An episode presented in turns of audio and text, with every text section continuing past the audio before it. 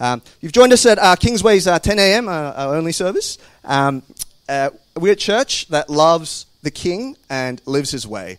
Um, again, uh, I, we say it every week, but we say it every week not just because it's a tagline, but because it's, it's rich uh, with meaning. Um, and one of the ways that we want to practically uh, live out that statement, uh, that mission statement, if you will, is to look outward, outside the four uh, metaphorical walls of our church, um, and yeah, spread the gospel and do good uh, for those around us. And one of the ways that uh, we decided uh, to kick us off in that direction um, and get some momentum in that area is to uh, partner with an organization uh, called Compassion. So we've been harping on about it for you know a few weeks. So ho- hopefully you guys are you know aware that today is Compassion Sunday. Um, so uh, we're going to invite Paul, Paul Beeston, to share from God's word for us. Um, and yeah, and to get to know him a little bit better, I'm going to invite Paul O to interview Paul Beeston. So it's, a, it's an interview of the Pauls.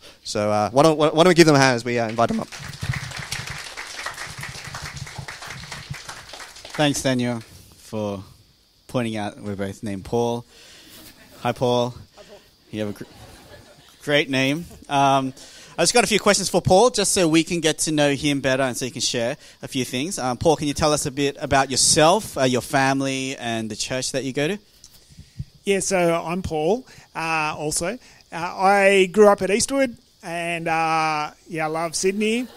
Come on, um, and I live on the Central Coast now. So I'm married to Angela. We have two kids. Our son Jung is 16. Our daughter Xian is 13.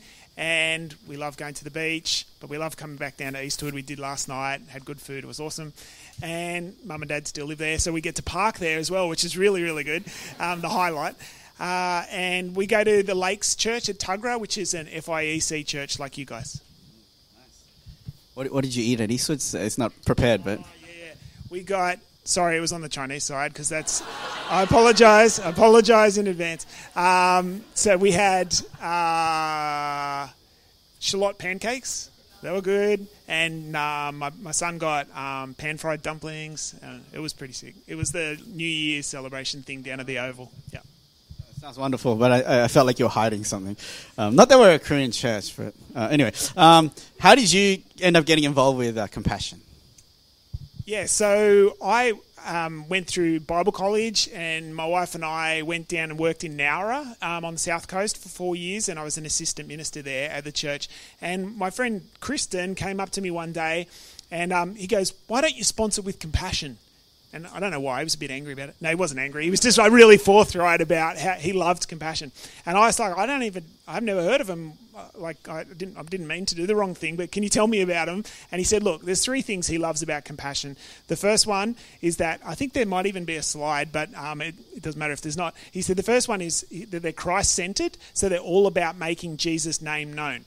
And I was like, that's awesome. We love organizations that have the same heart we do for Jesus.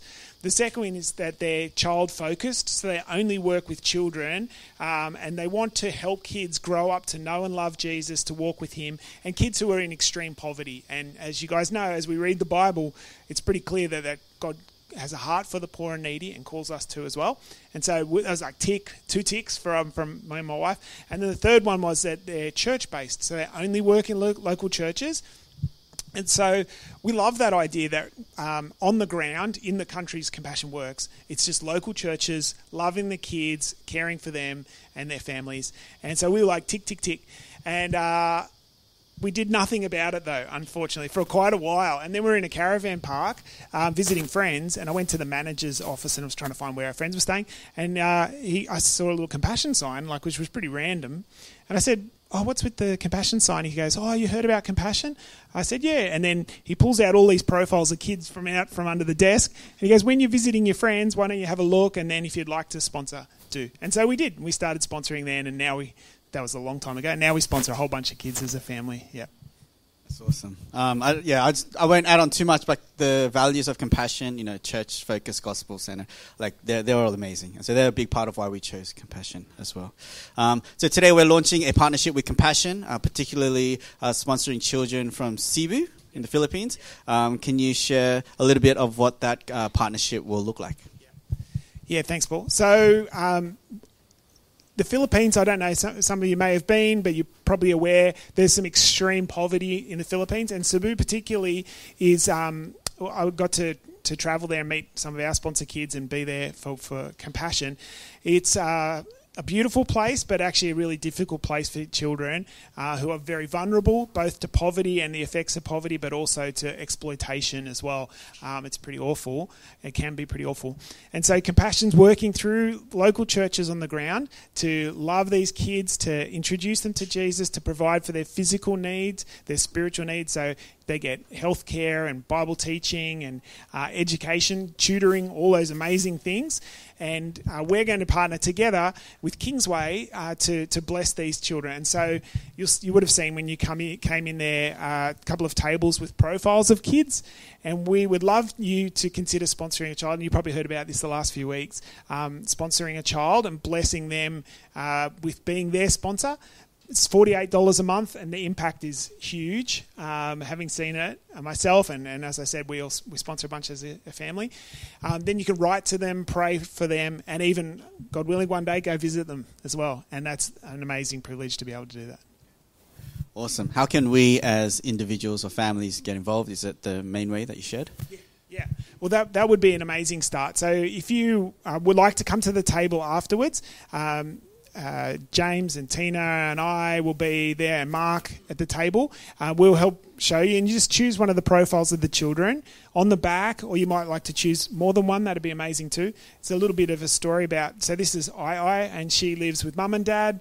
Um, there's kids out there who've been waiting a very long time. They've got a little red um, dot, uh, mark down the bottom tells you how long they've been waiting.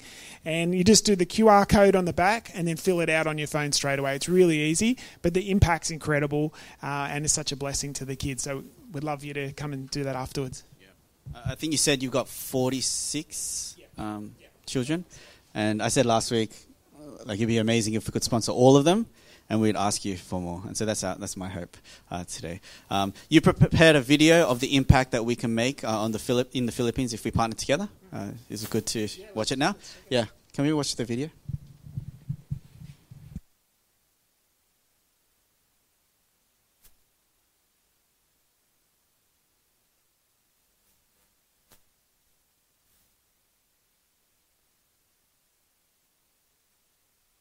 That is not the voiceover. That's like, and that's not that's not the voice of God. That's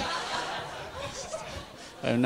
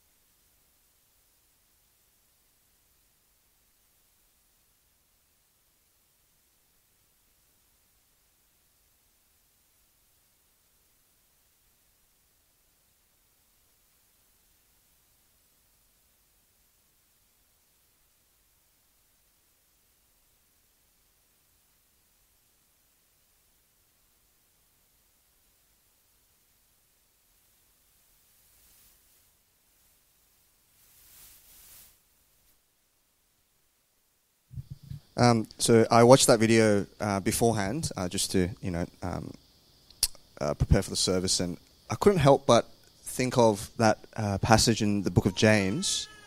Um, I don't know why; it just kept coming to mind, but I'll share it with you. So, um, the book of James says, "If a brother or sister is without clothes and lacks daily food, and one of you says to them, "Go in peace, stay warm, and be well fed," but you don't give them what the body needs, what good is it? Uh, in the same way, faith, if it does not have works, is dead by itself. Um, yeah, I don't, I don't, know why that struck me so hard. Um, yeah, like Christians, we have the best hope um, that the world could ever have. Um, and that should show in the way that we treat other people, especially people who are less fortunate than us. And uh, yeah, this is one really practical way to, to um, do that. Uh, but enough of me. Uh, let's look at God's word. Uh, why, don't you, uh, why don't you open up with uh, me to the book of Luke, so the Gospel of Luke, uh, chapter 5, and we'll be looking at a few verses there, verses 17 to 26. So the Gospel according to Luke, chapter 5, verse 17, and then we'll stop at verse 26. All right, cool. Uh, please follow along as I read. Uh, I'll be reading from the uh, English Standard Version. Verse 17. On one of those days, as he was teaching, Pharisees and teachers of the law were sitting there, who had come from every village of Galilee and Judea and from Jerusalem. And the power of the Lord was with him to heal. And behold, some men were bringing on a bed a man who was paralyzed, and they were seeking to bring him in and lay him before Jesus.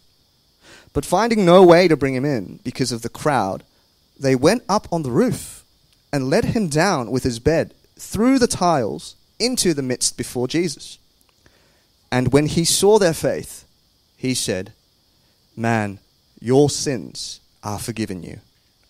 And the scribes and the Pharisees began to question, saying, Who is this who speaks blasphemies? Who can forgive sins but God alone. When Jesus perceived their thoughts, he answered them, Why do you question in your hearts?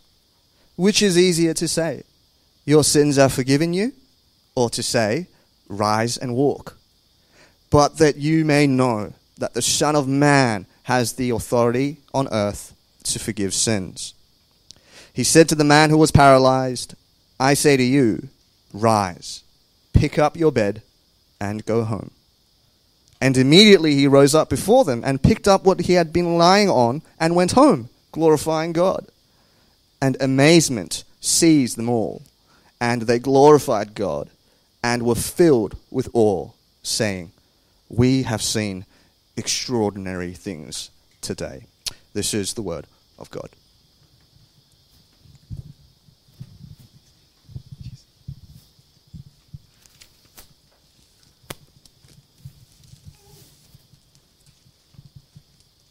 Well, let's uh, let's pray. Uh, Lord God, we thank you so much that we get to sit under your word today. Uh, we thank you, Lord, that uh, you speak to us through your Spirit, and we pray that you will soften our hearts uh, for your your teaching and your leading today. Lord, we want to thank you most of all for your Son. Uh, we thank you for what he's done for us on the cross. We thank you, Lord, that we can trust him for life, for now and eternity, and we pray that today, yeah, we'll love him even more, and we pray for your glory in Jesus' name. Amen. Well, I had the privilege, as I was saying before, of going to the Philippines, and I think uh, there, will be a photo here uh, of a family I met, and this was in uh, also in uh, in the Philippines, as I said. Do you guys know Colin Buchanan? The, some of you will know Colin. He's a, a Christian muso. Um, he came over, and uh, and a bunch of pastors came over, and it was a fantastic time. And if you've been, to, has anyone been to the Philippines? Yeah, uh, one of the things when you go to the community, the slum communities, is there's they're just houses on top of houses. It's just everywhere. But in the middle, often is a basketball court because it's such a, a, popular game in the Philippines, and they have this communal place to, to have activity, which which is great. And I met Dave and his family. And Dave told us that uh, four years prior uh, to our visit, their house had burned down. And so uh, they already lived in a slum community. There was an earthquake, and then the house collapsed and fell down. And when I say house, it's sort of like uh, they went and showed us. It's sort of like your shed in your backyard, you know, in a typical Aussie shed, um, two stories made out of timber, and it had just all collapsed and caught fire. And it would probably cost a couple of hundred bucks to, to have the um, materials to build it, but they didn't have that. And so the community let them at night sleep on the basketball court. And they had uh, they showed us their house, their home, which was basically just a tarp, like a you know a sheet thing on a piece of rope over uh, a pallet, and those who could fit underneath that, uh, there was eight of them in the family. Uh, they slept under there, and the boys, the older boys, just slept out on the basketball court, and um, that was pretty confronting, right? And while we were there chatting, I noticed this bank of doors. So like, there's these doors all next to the basketball court, and like padlocks on each of the doors. And I said, I just asked, "Oh, what's with the doors?" And they said, "Oh, um, they're the toilets." And I'm like, "Okay," because I realized pretty quickly. There's no taps in the houses, no running water, definitely no toilets. And so if you want to use the toilets, you have to pay um, the people who own the private toilets um, to use the toilets. And we're chatting to mum. Dave, David's mum, and she worked super hard every day. She made these sweet bread rolls. She made this humongous batch of them, and she would take them out, sell them to the community. And if she had a good day, she'd earn fifty. She'd earn three dollars She'd earn $3 for her family to help provide for the eight of them and care for them. And while I was I'm doing the maths in my head, I'm like, how much does it cost to use the bathrooms, the toilet? And they said, oh, however many pesos it was. And I did the numbers again. I'm like, that's like 50 cents a day. So you're getting three bucks and you've got to give 50 cents of that straight to just to use the toilets. I'm like, this is incredible. The the, the um, difficulty and hardship for a family to su- survive in that sort of situation. And so, but Dave's mum's not thinking, um, you know, swimming lessons or tutoring or superannuation or any of that stuff. She's just like, how do I get through today? Give the basics to my family so they can survive, they can eat, use the facilities, all that sort of stuff. And then we come back to Australia. And for those of you guys who've been overseas or seen um, any poverty and suffering, when you come back to Australia, it's pretty incredible, right? You come back and everything seems to just work. Like the roads work, it's smooth, you're driving along, everything's clean, you drink water out of your tap at home, there's good food everywhere. It's it's amazing. And so you come back and I've been struck when that I've come back from the Philippines thinking how do I respond to that sort of reality, which is only a short flight away um, from, from home? And even if I do do something, what is the best thing to do? And I think that's what um, that's why we want to look at God's word, right? To see what God wants us to do. How does God want us to respond to the poor and needy? Uh, what practical hope does God hold out for them and for us as well? And so that's what we're going to be looking at today in God's word. Now, one uh, one time I was sharing about compassion very early on when I started with compassion, and a guy came up to me after, after church and he said, "What do you reckon the the root cause?" of poverty is? I thought that's a pretty good question because once you work on the root cause, then uh, you know that's going to change everything. If you're just working on the symptom, it's it's like you know having skin cancer and then just trying to treat it with a packet of band aids, right? It's just not going to do anything. It's not going to work. You want to work on that core disease and not just the, the symptoms. And the Bible tells us that uh, the enormous poverty and suffering that we see in the world uh, stems back to one event in Genesis chapter 3. In Genesis 3:17, God said to Adam, "Because you listened to your wife's voice and ate from the tree about which I commanded you do not eat from it, the ground is cursed because of you. You will eat from it by means of painful labor all the days of your life. It will produce thorns and thistles for you." and you will eat the plants of the field. You will eat bread by the sweat of your brow until you return from the ground. Since you were taken from it, you are from for you are dust, and you will return to dust. And even in that very first event, we see sin is the root problem. Sin and rebellion against God is the root cause of all the troubles facing our world. It's like a huge ripple effect from that day onward. And our world instantly became no longer that beautiful place that Eden was. Being in right relationship with our Creator and right relationship with one another and with His creation. Sin broke in, and creation groans as a result. The land was cursed by God. It became incredibly difficult to work. Uh, getting the food and nourishment that we need uh, as a struggle against the elements. And those relationships that were so perfect were shattered as Adam and Eve hid their nakedness from one another. They didn't trust each other anymore. They hid from God. Uh, the, the once perfect relationship with their Creator was, was broken.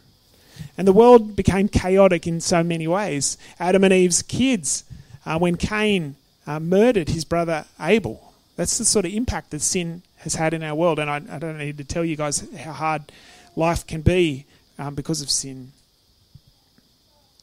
And so that sets the tone for this world that we live in and even the tone for God's people. Because over time we see that God's people, uh, even though they were chosen by Him, called to be set apart by Him, so often didn't love and live the way they, um, they should have. And so in Amos chapter 2, this is the Israelites. Uh, this is what the Lord says to the Israelites in Amos 2, verse 6. The Lord says, I will not relent from punishing Israel for three crimes, even four, because they sell a righteous person for silver and a needy person for a pair of sandals. They trample the heads of the poor on the dust of the ground, and they block the path of the needy. And so it's not just like sinful people out there. This is God's chosen people. This is how they were responding to each other and particularly to the, the poor and needy. We're sinful people. We live in a broken world, a selfish world. As Romans says, uh, both Jews and Gentiles are all under sin. As it's written, there is no one righteous, not even one.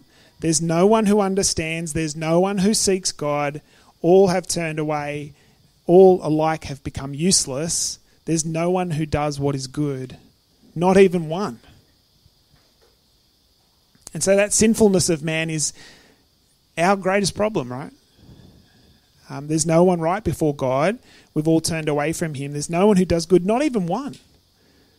And so that's whether you're rich or poor, whether you are Filipino or Australian, whether you're a man or woman or child, each one of us needs our core problem dealt with before we can address any of those symptoms.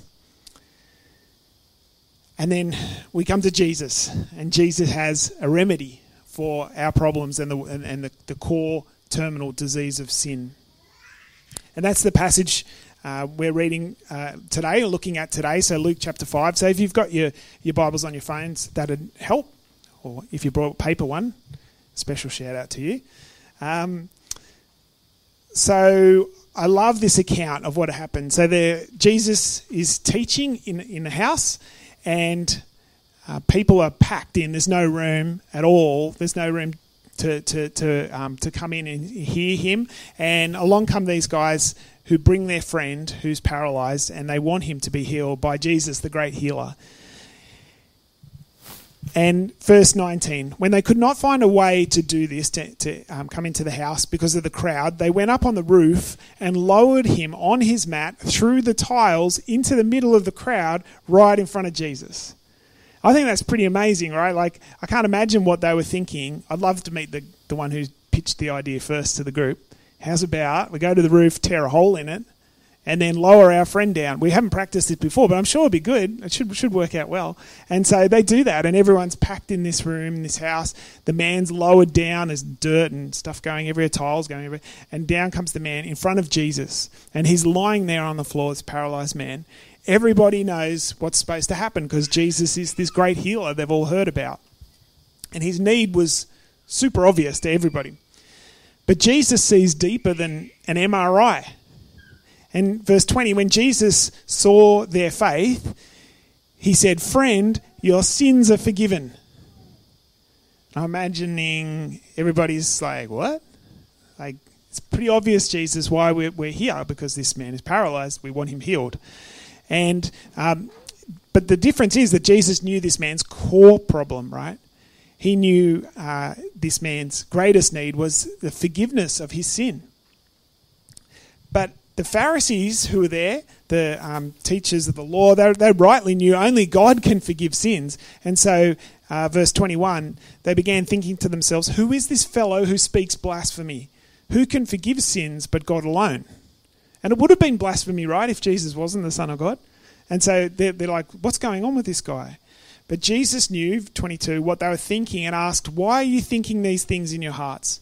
Which is easier, to say your sins are forgiven or to say get up and walk? That's a good question because if you say to a paralyzed man your sins are forgiven, well, it's a bit hard to know whether it worked or not, right?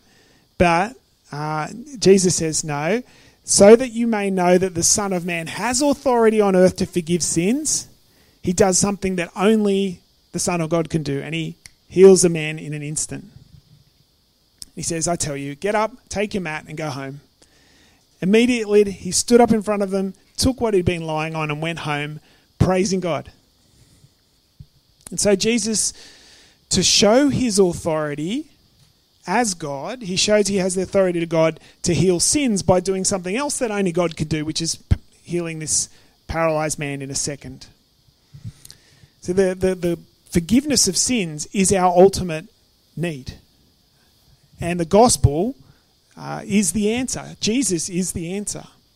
The forgiveness that only Jesus can offer, and the, the forgiveness that he went on uh, to, to claim for us on the cross. He secured for us on the cross. That's our core need. That's what you and I need more than anything else. Well, if you live, you know, in the Philippines in a slum, or you live in a nice three bed bedroom house in Ryde, we all need that same thing. We all need our core problem dealt with, which is sin, and need to be forgiven by God, brought back into relationship with Him again, just as it was uh, back in the beginning. And Jesus did that. He took God's wrath and anger upon himself that we deserved. He showed that incredible love. He willingly came to take God's uh, wrath against you upon himself instead. Because sin is the problem, but the cross is the solution. And God's word challenges each of us have you come to Jesus uh, to have your core problem dealt with? Your sin, your broken relationship with our Creator? Have you come to Jesus for forgiveness and to be made right with Him? It's so important that we don't lose track of uh, our greatest need and the greatest need of our friends and family and our neighbours that they need to be made right with God through Jesus too, and, and, and as do we. And so that's why the gospel's the first priority for compassion, as I shared before. That's why we're Christ centered, because we can do all sorts of things to help people, but their greatest need is that they come to know Jesus, the Savior. And it's um, that's why also we're, why we're church based, because Jesus gave his church the mandate to go and make disciples of all nations, make followers of Jesus uh, of all nations, and we want to help the church and love the church and be part of that uh, with His church and support that eternal, awesome task. Now, I want to show you, introduce you to someone, a guy called Noel. I think uh, that's him there in the blue shirt. He's the country director of Compassion Philippines, and uh, awesome guy, Noel Pabiona. And uh, I wanted to share just a quote that he shared about the work that's going on. So they have 105,000 sponsored children in the Philippines uh, that they look after, which is incredibly massive, as you can imagine. And you might be think, you know, it's it's um, sometimes you hear about different agencies doing things, and you think, oh, that's nice. But for him uh, and for compassion, this is a quote that I think really sums up what what we do. He says, My focus is on giving every sponsored child the chance to be a disciple in the way of our Saviour. This, I believe, is what makes compassion stand out. Not only do we give children hope, we also give them a chance to find eternal hope in Jesus. And so that's why I love um, the, the, work of compassion in all the countries, but particularly love the Philippines because uh, Noel's heart for Jesus is just an amazing so, as now that we've seen that Jesus is and the gospel is our the answer to our greatest need, should we be mainly focused on evangelism then and outreach, and um, leave you know caring for others you know down the list somewhere, or maybe even on a cynical day like to people who like doing that sort of thing? Well, what does God's word say about that? Well, a couple of verses which stand out for me, and there's lots in the Bible. One is Proverbs 14:31. God shows us His plan for how we should respond uh, when we're faced with those in need, and it says, "He who oppresses the poor, so he who oppresses the poor shows contempt for their Maker, but whoever's kind to the needy honors God." Right, so there, we're either um, if the way we treat the poor is if we mistreat the poor, oppress the poor, then we're showing contempt for God, for their Maker. But when we're kind to the poor and needy, we're honoring God. That's pretty cool, right? So we're either showing contempt for God or honoring Him, depending how we treat uh, His children, uh, and particularly the poor and needy. And that heart for the poor and needy has always been a trademark of godly believers. Uh, in um, Galatians chapter 2, Paul's talking about a meeting that he had. So he had a meeting with these the leaders of the early church, and they're talking about taking the gospel gospel to the Gentiles, to the non-Jews. And Galatians two seven to nine says. verse 9, sorry, it says, When James, Cephas, and John, recognized as pillars, acknowledged the grace that had been given to me, they gave the right hand of fellowship to me and Barnabas, agreeing that we should go to the Gentiles and they to the circumcised. So they're you know having this discussion, and the pillars of the church are like, yeah, that's good. You guys go and share the good news of Jesus with uh, the non-Jews, and we'll go share it with the Jews. And then verse 10 says, They asked only that we would remember the poor, which I made every effort to do. And so, even the very earliest days of the Christian church, caring for the poor and needy amongst themselves, but also amongst others, uh, was very heart of Christian ministry. Because we believe the Bible, right? That good works and evangelism just go hand in hand. It's you don't separate one and chuck one out. They just you do them together. And Jesus is the ultimate example of this, right? Jesus, uh, his role was to come and um, reconcile mankind to God. But that didn't stop him over and over and again caring for the poor and needy, caring for the, the um, crippled, the paralyzed, the poor, the hungry, the needy. God had a passion and has a passion for justice and a tender heart toward the weakest members of our world. And as his children, that's exactly what our hearts should look like too, right? We must find some way of expressing that same care. And when we love and care for our neighbour in need, particularly the poor and needy, Proverbs tells us that we honour God as we do that, which is, is, is awesome. Well, um, how did Jesus love? Well, see the I think the um, clearest explanation of how Jesus and what he thought about how we should care for the poor and needy is that the passage of the Good Samaritan, which you um, most likely be familiar with. Jesus tells this story of the Jewish man who was on his uh, way down um, the road and got beaten by a gang of thugs and he's left bleeding and dying and he was ignored by the, the Jewish priest and then by the, the Levite and he's completely without hope what does Jesus says, what does it mean to love your neighbor? He, and he describes this bloke who was a Samaritan, enemies of the Jews, who did something practical. He got off his donkey, got down in the dirt with this guy in this awful part of town on this road where uh, his life was threatened himself if these guys came back. And he cared for this man's material and physical needs. He cleaned him up, he put him on his donkey, uh, on his horse, donkey, took him to an inn, uh, cared for him overnight, and then gave the innkeeper money and said, I'll come back, and if it costs anything more, I'll pay for that too.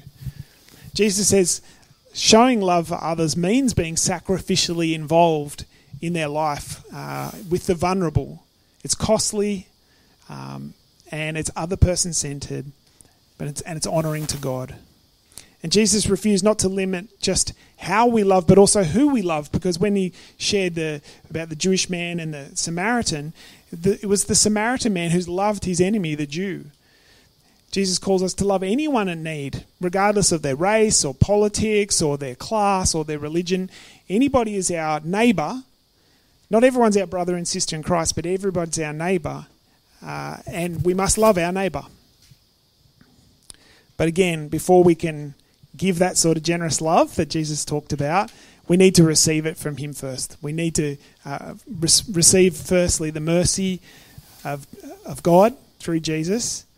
And only once we realize how graciously we've been saved can we go out and love like He's loved us. So, how do we respond? How, how should we love? Well, through Jesus, God has rescued us. He's called us to be His people. What's important to Him must be important to us. Uh, and if you're a follower of Jesus and a child of God, then like Him, you will love the poor and needy. You'll love and want justice and mercy and kindness. And our lives will be clearly marked um, by a heart for the poor if you're a follower of Jesus, you will, we're called to give practical, loving care for the poor and needy and help bring them the gospel of Jesus, which will um, bring them eternal life, not just life now. I have a friend, uh, her name's Teresa, and she lives in Westmead, so not far from here. And she grew up in the Philippines as well as a sponsored child with Compassion, actually. And um, she grew up in a desperately poor family uh, she, her parents were activists, uh, which um, does this go online? This talk? Yeah, yeah, yeah. They're activists, right? So they're they're out in the community pushing what they thought was great for the um, uh, for the community, and uh, but they they hated Christians. They ridiculed Christians. Um, uh, the, her dad particularly was very aggressive man, and um, one stage, a fire ripped through their community and burnt all their houses down because, as I was saying before, they're basically sheds, but they're right next to each other. And once a fire starts, um, they're pretty much unstoppable. And 600 families lost their homes in this fire, and theirs was one of them. Uh, and the first people to turn up and help Teresa's family were the Christians that he hated and, and ridiculed. And that impact just started a ripple effect for him. And so they, they were caring for Teresa, caring for the family. Uh, he couldn't believe it. And through this witness of these local caring Christians and also members of his family sharing the gospel with him, he ended up um, becoming a follower of Jesus himself, which is an incredible miracle when you, um, when you meet this guy. He repented of his life of, of sin and he accepted Jesus as his Lord. And now uh, it's pretty incredible. Now he works for that local church. He runs the compassion program, and he's sharing Jesus with over 300 children and their families, uh, so they can be part of the program. It's just incredible. And so um, he wants other kids to, to come to know and love Jesus, just as his daughter Teresa did, who now lives just down the road. And that needs to be our heart too, right? Uh, a heart for the poor, a heart for the lost, a heart for those who are suffering and a desire to love them and care for them and bring them the good news of Jesus. So I'm going to finish uh, in prayer and just ask that God will be doing that work in us, that we will love uh, those that He loves uh, for His glory. Let's pray.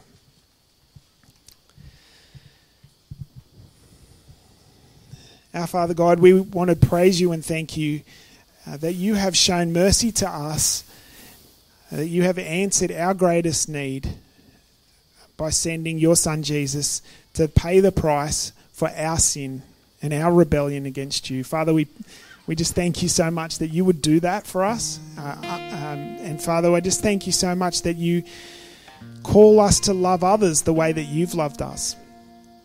Lord, we praise you that uh, we can be a part of sharing that good news of Jesus throughout the world. We pray that will be for your glory as we love and care for the poor and needy, and that your name will be honoured. And we pray this in Jesus' name. Amen.